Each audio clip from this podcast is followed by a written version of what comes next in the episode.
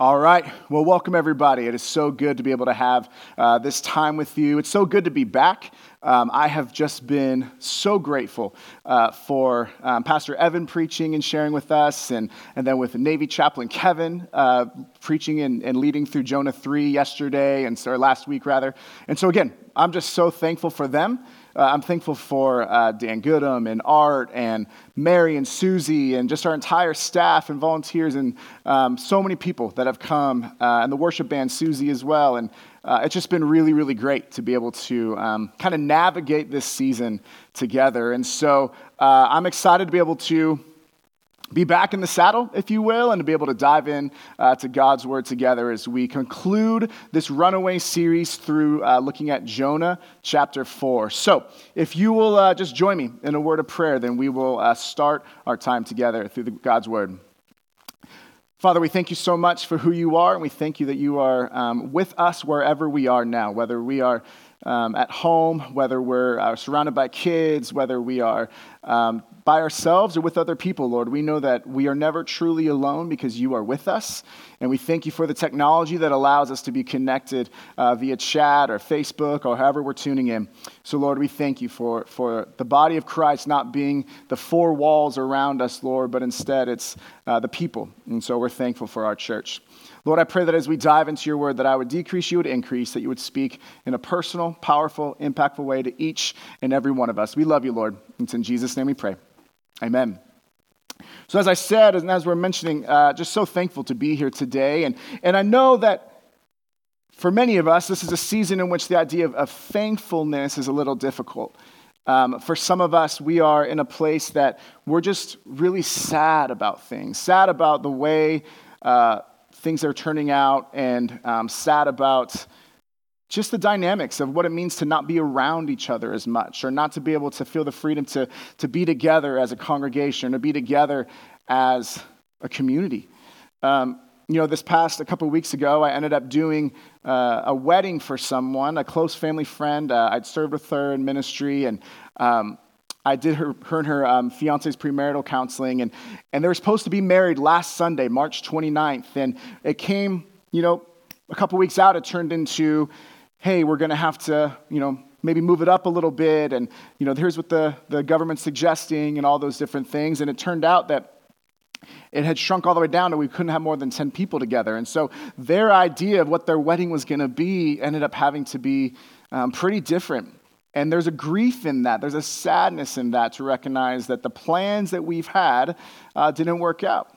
Now, in this specific circumstance, um, again, thanks to technology, uh, I was able to uh, do the wedding via Skype. And so, with uh, my girls, were dressed up as flower girls, and Steph was a bridesmaid. So, we were all just in our family room, and uh, we're able to marry them from afar as they were uh, in LA County or San Bernardino County. So, uh, but there's a sadness there. There are people who are sad because, um, you know, they're not going to be able to see their, their high school senior walk during graduation. There are people who are sad because it's a time in which the finances and just trying to start a business or launch a business, and now those plans, thanks to the coronavirus, just seem to be falling to the wayside. People who are sad, and it's okay for us to acknowledge that. You know, some of us are really anxious right now.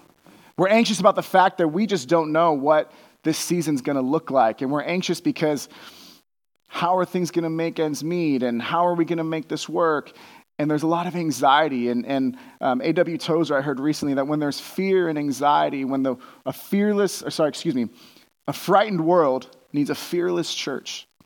What does it look like for us to be that kind of church? To say, yes, the world may be anxious, but we recognize that when we cast our anxieties upon, upon God, that He cares for us and that He provides, and we can be that light in a dark place.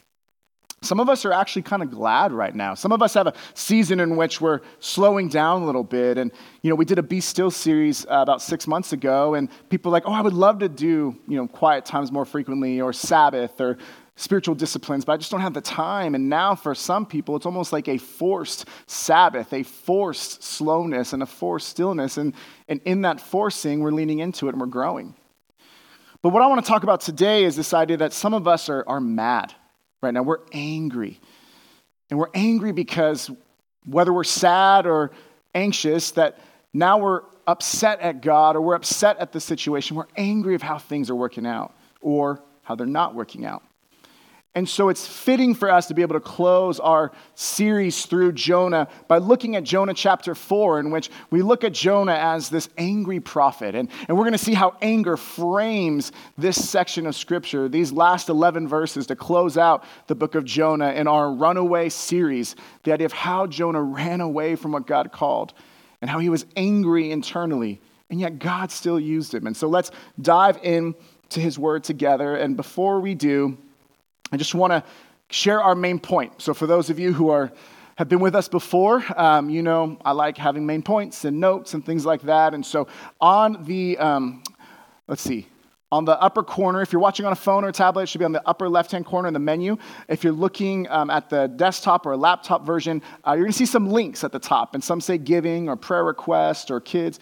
Um, and the bulletin, one of them will say um, sermon notes or something along those lines. So you could follow along. And if you have Adobe, you could fill them in if you want, or completely ignore it because I won't know the difference. So uh, just feel free to do that however you want. But our main point, if you want to follow along, uh, will be found there. And our main point says this that we often run away from God when we are angry.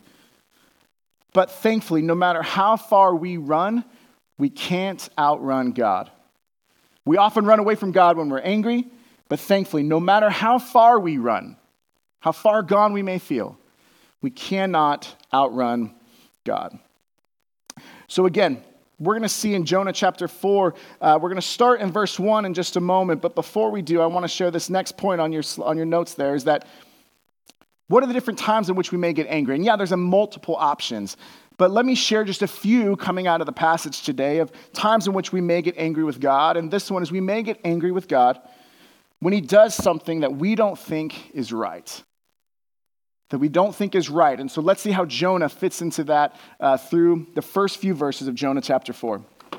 Verse 1 says this But to Jonah, this seemed very wrong, and he became angry.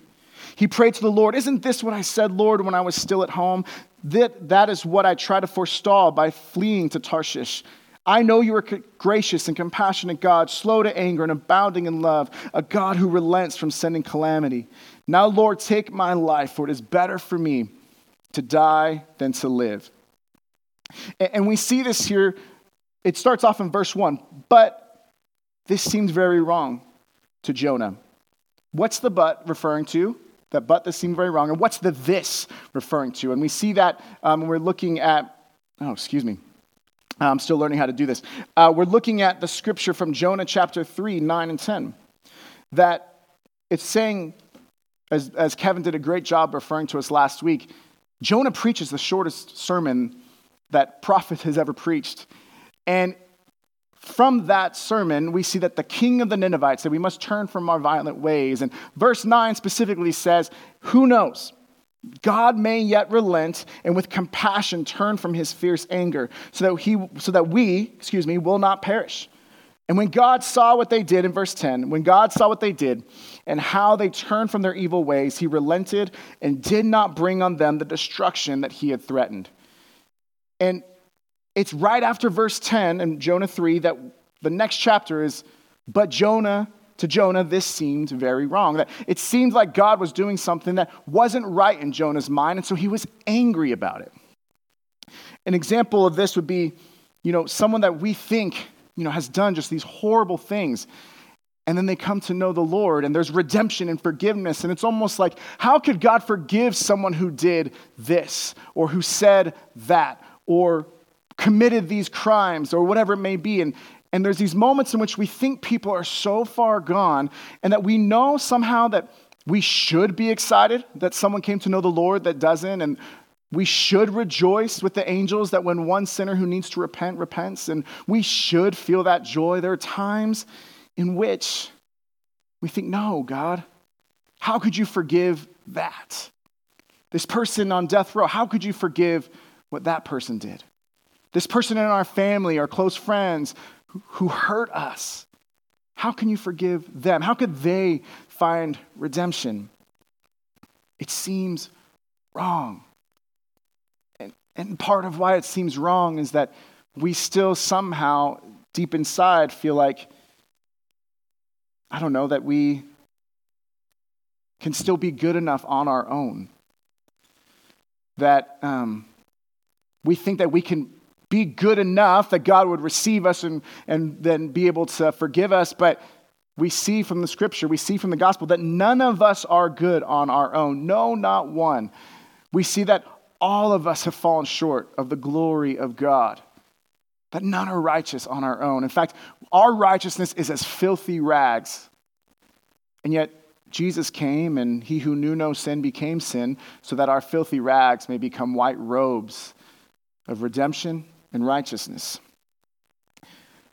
And see, let's, let's look at verse 2 again. And, and chapter 4, verse 2 is a verse that you'll see um, are in, it's, it's quoted a lot, and it looks really beautiful. In fact, uh, what it says, again, the second part of it says, I know that you are a gracious and compassionate God, slow to anger, abundant in loving kindness, who relents of doing harm. And it, looks like it's so sweet and it looks like it's so encouraging. In fact, this verse has been used over and over and over and over again in order to demonstrate how great God is and how his character is amazing and beautiful. And it is, and he is. But context is important, right?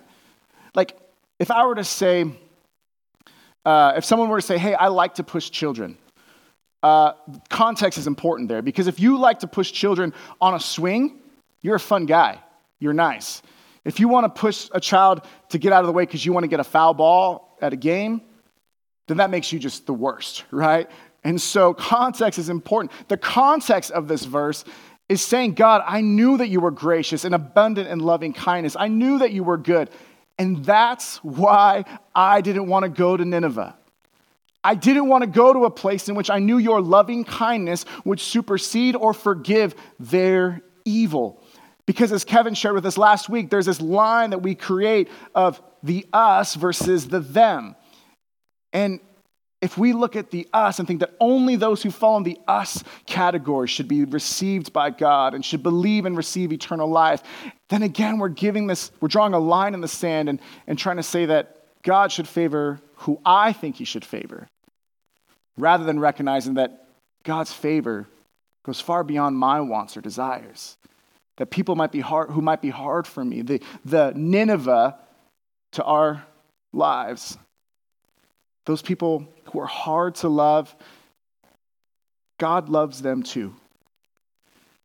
The ones who have rejected Him their entire lives. And if that's you watching online right now, you got invited by a friend who shared a link, or you just you know, found it somehow. It's not by accident. If you hear nothing else and you don't know Jesus, you don't, uh, you don't get why we're talking about this. But if you know nothing else, if you just know that God loves you so much that even if you've run away from Him, you can't outrun Him. You could run away and have that moment of being in the rock bottom, and then you turn and you come back to Him or come to Him for the first time, and He welcomes you in like a father's arms and that you have eternal life. See, we see here, if we looked back on verse 9 of chapter 3, the king of Nineveh says, Who knows? Who knows? Maybe God will still relent. When I at home will sometimes just talk about, you know, the, the girls might ask a question, like, I don't know, who knows? And they started to just say, God knows. And I'm like, I love it. From the mouth of babes come wisdom and truth. And being able to say, well, who knows? Well, God knows. But you know who else who knows? Jonah knows. Jonah knows that God is faithful and loving and kind. And that's why, because of God's character and forgiveness and relenting, he knew that God would do that or could do that. And that's why he held so tightly to his anger and his hatred towards the people that he was willing to let them die rather than to experience how much God loves them. And in fact, verse 3 hits this point even more. He says, now, Lord, take away my life, for it is better to die than to live. See, Jonah would rather die than live in a world in which the them could be loved by God. He would rather die than see his enemies, people he perceived as his enemies, become in a right relationship with God. And thanks be to God, he doesn't see it that way because while we were still enemies, God demonstrated his own love by sending Jesus to die on the cross. Thanks be to God, he doesn't have the same view of us for, and them as Jonah does, and as many of us may have as well. So, not only do we see that we may get angry with God when he does something that we don't think is right. God, don't save those people, they don't deserve it, or don't do this because that's not right. We can be angry when that happens. But we also can get angry, as we'll see in Jonah, that we may know that, oh, here's the verse. That's where it was. We may get angry with God when He prioritizes our holiness over our happiness. We might get angry with God when He prioritizes our holiness over our happiness. That's, not a, that's a quote that if you've gone to church for a while, you've, you've heard before. But it's important for us to, to dive in a little bit here because here's how God responds. Verse 1 talks about how Jonah was angry. Verse 4 says this But the Lord replied, Is it right for you to be angry, Jonah? Is it right for you to be angry? Jonah doesn't respond. Here's what happens instead. Verse 5 Jonah had gone out and sat down at a place east of the city. There he made himself a shelter, sat in its shade, and waited to see what would happen to the city. Then the Lord God provided a leafy plant and made it grow up over Jonah to give shade for his head to ease his discomfort. And Jonah was very happy about the plant. But at dawn the next day, God provided a worm which chewed the plant so that it withered. When the sun rose, God provided a scorching east wind, and the sun blazed on Jonah's head, so he grew faint. He wanted to die and said, It would be better for me to live, or sorry, better for me to die than to live. He repeats the same thing that he repeated earlier in verse 3 that it would be better for me to die than to live because I'm angry, Lord. Not only did you save people that I don't think was right for you to save. Not only did you relent upon them, but now, me, your servant, you are now putting me through this incredibly difficult time of seeing the repentance, and I'm struggling with that, and then providing a vine or a plant for me to find shade, and then providing a worm to eat through it, and then providing an eastern wind that was, uh, in the Hebrew, talks about a scorching wind.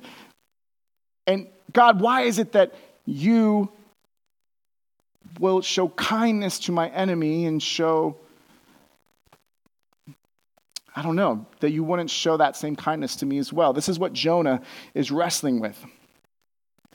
That verse 5, when he talks about this, um, he had gone out and he makes himself a place outside of the city. Kevin referred to this last week about how Jonah has these different directional cues. How first Jonah goes west or away from God's calling to Tarshish, away from Nineveh. Then he goes down into the belly of the great fish. Then he goes into the city, but then he goes outside of the city. And when he goes outside of the city, the New American Commentary puts it this way that for Jonah, rather than examining himself as the Lord had wished, he examined the city to see if they were the ones who would change. Have you ever done that? You ever had one of those times when you want to see someone else suffer or want to see someone else be changed, and you don't recognize that you need to change too? Maybe this idea of if I were to ask you that you could change the world if you just started with one person, how many of you say, Yes, that would be awesome. I would love to do that? And then the follow up question being, And how many of you be willing to do that if that one person was you? Then all of a sudden you put your hand down and you put them in your pockets and you pretend, I don't know, that's what they were thinking. No, no, it's this idea of recognizing Jonah heard the repentance, he saw them working, but he wanted to still get a view from the outside of the city, say, will God still relent or will he still do the destruction that he threatened? As we see in verse 6, as he's waiting there, he makes a shelter. And then again, God provides this plant to cover him and to provide this shade.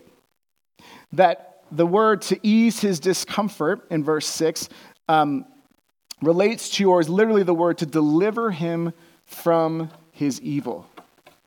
To deliver him from his evil. This idea that he needed to be re- relieved of this, of this evil inside him. That even though God was doing great things through him, Jonah still had this bitterness inside him. Have you ever heard that statement before? I heard a pastor say it years ago uh, that if when there's bitterness or lack of forgiveness or anger or a grudge, if we're holding on to something like that, it's, it's like drinking the poison and then waiting for the other person to die. This idea of thinking, oh, okay, I'm going to wait for them to suffer, when in reality, it's that anger that we don't check or that we don't come to God with. It's that grudge that we're holding on to, even though we know we're called to forgive. It's that lack of love for other people and forgiveness for them that we just say, but no, people don't understand. And no, you're right. I don't understand all the things that have happened to you, all, all the hurts and the wounds that you've experienced. And, and I don't know the heartache, and I'm not trying to um, glaze over that.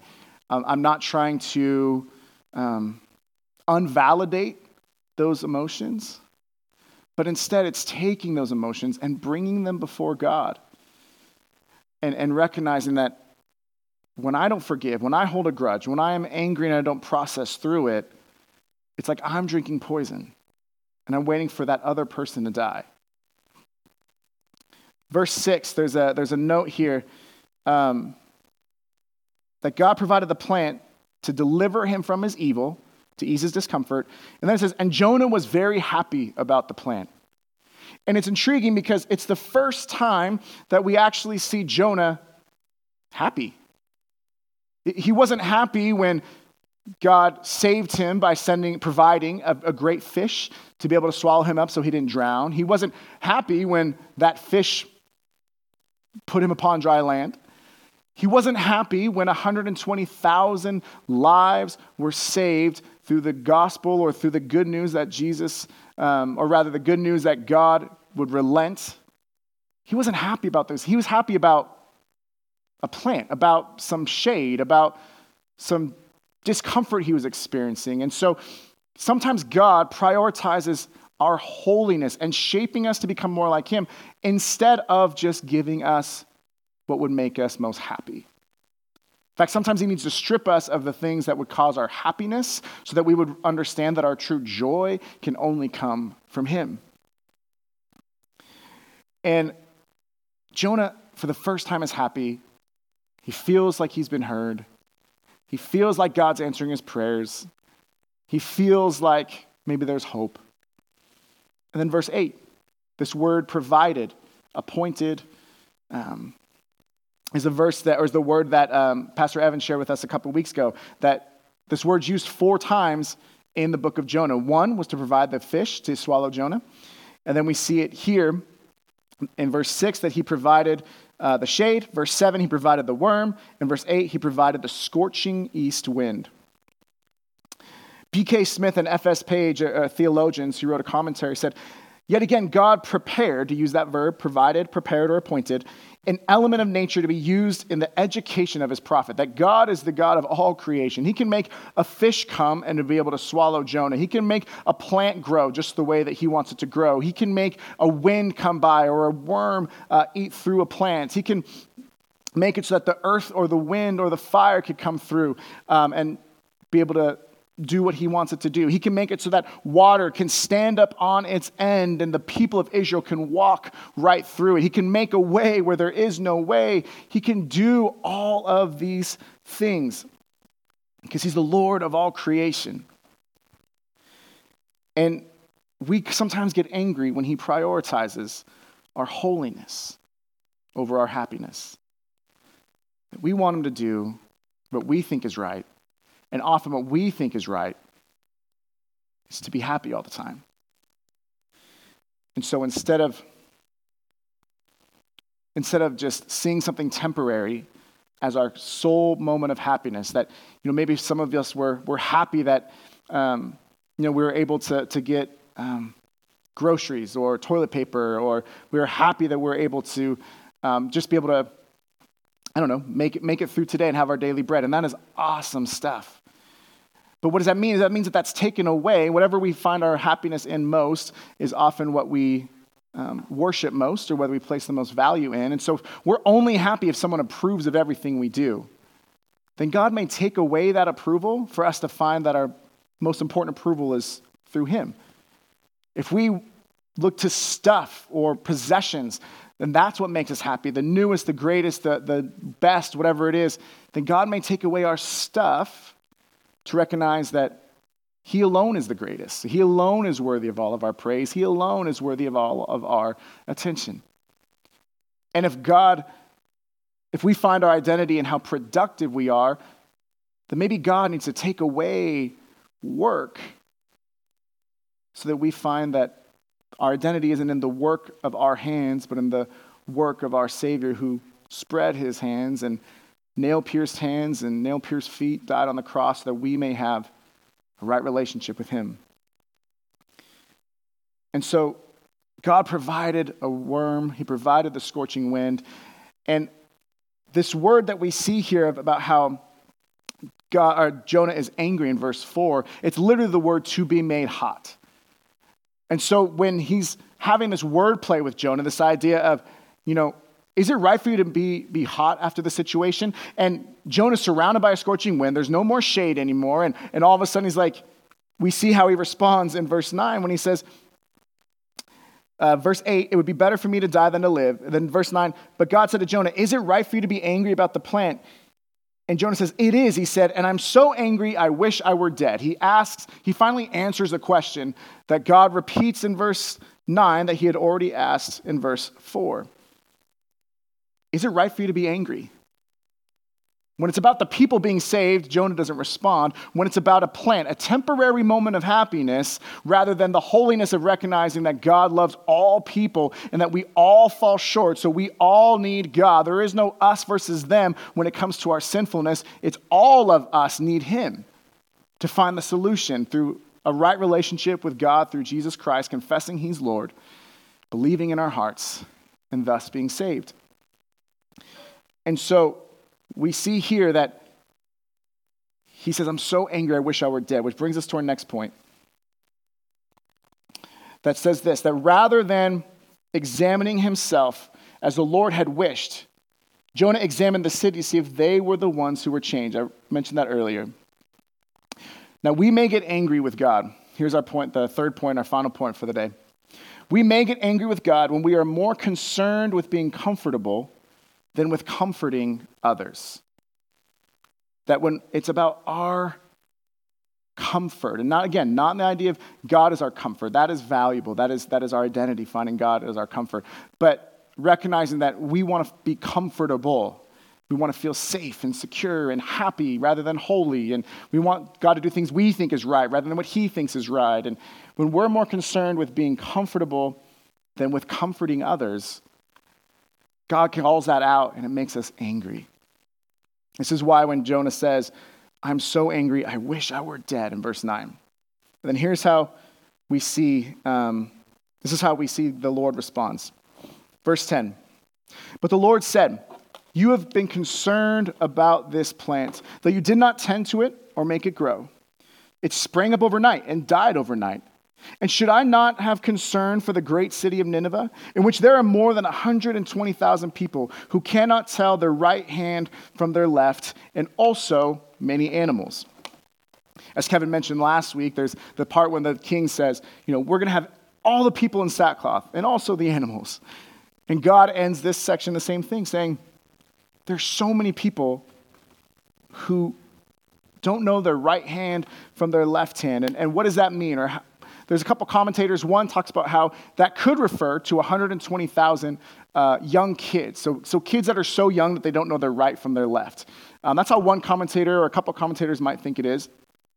But there's another perception of the idea that not knowing your right from your left is, a, is, a, is an expression that basically means you don't know what's right and what's wrong. So it could be that there's 120,000 people uh, at Nineveh or in Nineveh that don't know right from wrong.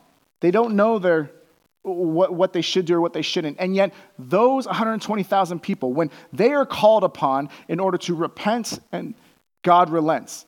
When Jonah, a prophet of God, sent by God for the message of God to share about the love of God, when he is confronted with repentance, he just wants to look out and see what the other people are doing.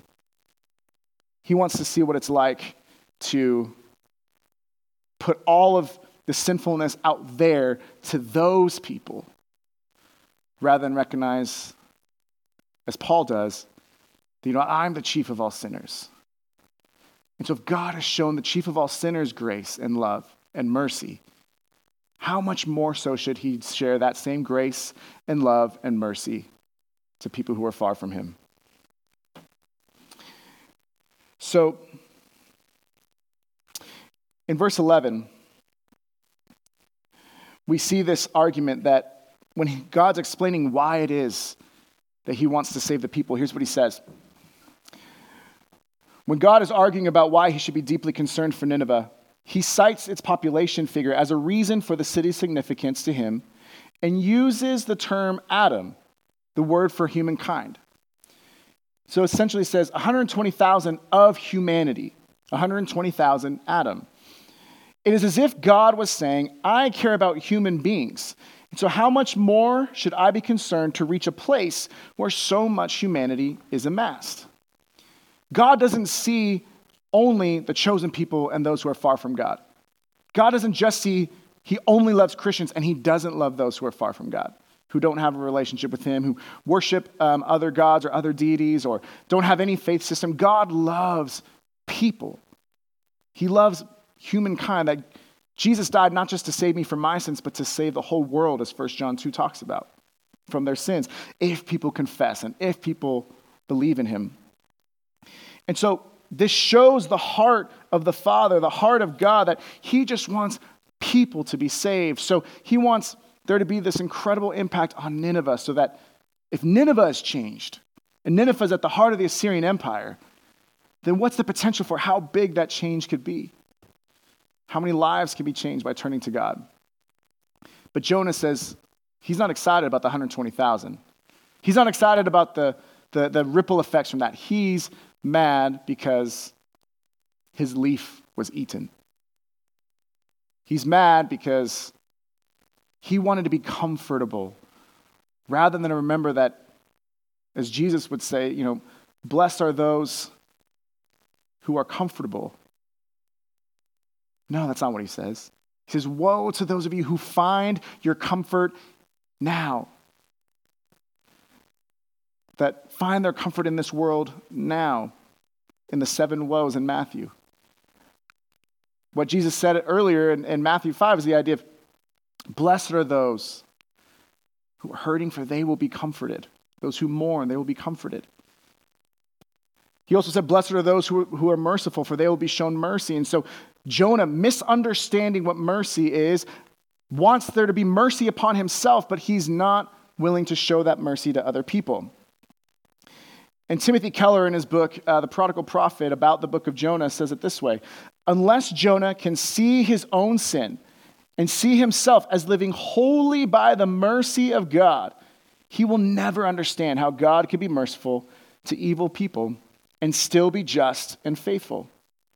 The story of Jonah, with all its twists and turns, is about how God takes Jonah, sometimes by the hand, other times by the scruff of the neck, to show him these things to show him how much he loves people. To show him that, Jonah, you're my prophet. No matter how far you've tried to run away from me, God still pursues him. God still connects with him. God doesn't just write him off. So maybe some of you have run away from God because you're angry. And God's not writing you off. One of the things that Jonah does that's great is that in his anger, he still comes to God right? God is big enough to handle all of our emotions. If we're angry at God, He's big enough to handle our anger. If we're sad, He's big enough to handle our sadness. If He's if we're anxious, He's big enough to handle our anxiety and, and whatever emotion we may feel, he can handle it. And if you want proof, again, just read the book of Psalms and how often there are times in which people are crying out, and two thirds of the Psalms are laments and songs of sadness. And, and God is big enough. And so Jonah, to his credit, goes to God with his frustration rather than running so far away from him that become apathetic and no longer want to know who he is. So even though Jonah has a hardened heart, God still uses him. Even though Jonah messes up, God still gives him a mulligan. And even though Jonah runs away, God still loves him no matter how much you've run away from God, He still loves you. No matter how many times you've messed up, He could take our sins and our mess ups as far as the east is from the west. He could wipe us clean as white as snow when we were once crimson. He's in the business of taking people who've messed up and making masterpieces. He's in the business of taking people who are broken and making them made whole. He's in the business of recognizing that even when we run away, He still loves us. That Jonah's an interesting story because a lot of twists and turns. Jonah makes a lot of mistakes, and yet God still uses him. May that be an encouragement that no matter how many mistakes you may have made in your life, or maybe are still making, God can still use you. God can still pursue you. God still loves you. He's not done with you. I want to close by doing something that maybe you can do on your own. And so if you're following along, you can write down these notes or whatever it is, or do this at some point, especially in this season when maybe we have some more stillness. Um, Pete Scazzero is an author uh, that's written several books that I really enjoy. One of the things he does, and he encourages, is this idea of exploring the iceberg. And that terminology comes from the idea of if you, you know, an iceberg, like 90% of an iceberg isn't what sticks out over the water, it's, it's this huge mass of ice underneath. And so it's this idea of looking at what's underneath the surface.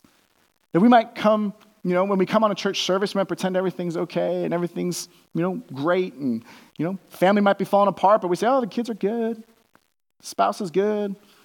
Work might be driving us crazy. We say, oh, you know, I'm just, work's fine. And we go on the surface, but we don't go underneath the surface. And, you know, uh, when it comes to what has the greater impact or does the most damage, when it comes to an iceberg, it's not the tip of the iceberg that caused the Titanic to sink. It was the huge mass underneath that cut right into the hull, right? So, exploring the iceberg, we can ask these four questions in your time of journaling. Um, you could do this every day if you want to just process through your emotions and, you know, just asking these questions. What are you mad about today? Again, we listed a bunch of things of reasons we might be mad in this season. Mad about finances, mad about um, schools being closed, mad about missing out on different things, mad about God seeming to do this at just the wrong time as, as if there'd ever be necessarily a good time for us. But, you know, we're mad about things. We're mad that things are different. So when we're mad about it, let's bring it to God. Let's write a, a note to Him. Let's, let's journal through that. What are you sad about? Where's the grief and the loss and the mourning for you in this season? What are you missing out on? What were you looking forward to that now can't happen? What are you thinking about? You know, what does this mean to feel like my career's thrown off, my family's separated, we're not able to talk, my kids won't be able to walk during graduation, I won't be able to start my business. I mean, what are you sad about? What are you grieving? What are you mourning the loss of because of everything going on? What are you anxious about? and just journaling to God God, I'm worried about how finances are going to come together. God, I am worried about how this is going to impact our kids and trying to talk through kids if you get a, a cough or a sneeze and them asking, Well, do you have the coronavirus?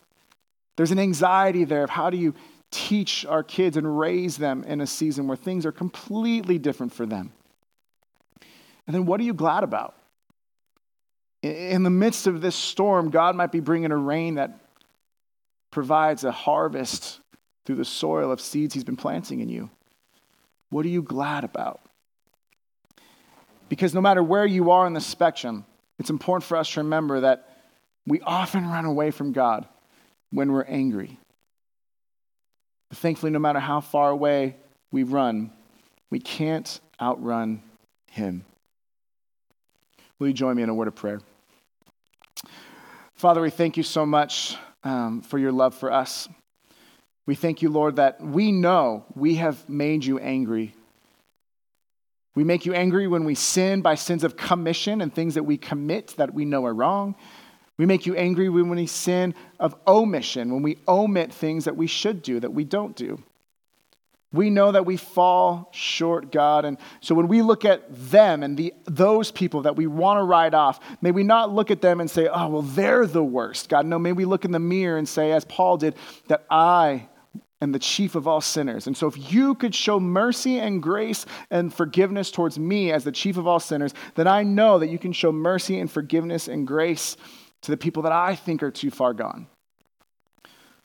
Lord, I pray that for all, any of us that are angry today, like Jonah, that we would lay that down at your feet, that we would bring it to you, not run from you.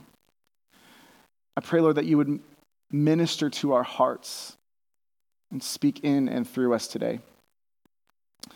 Lord, thank you for loving us so much. Thank you for seeing all of us as people who are in need of you, whether we're Jonahs or we're Ninevites. We are all people who need a Savior in Jesus. So, Lord, we love you. It's in His name we pray. Amen.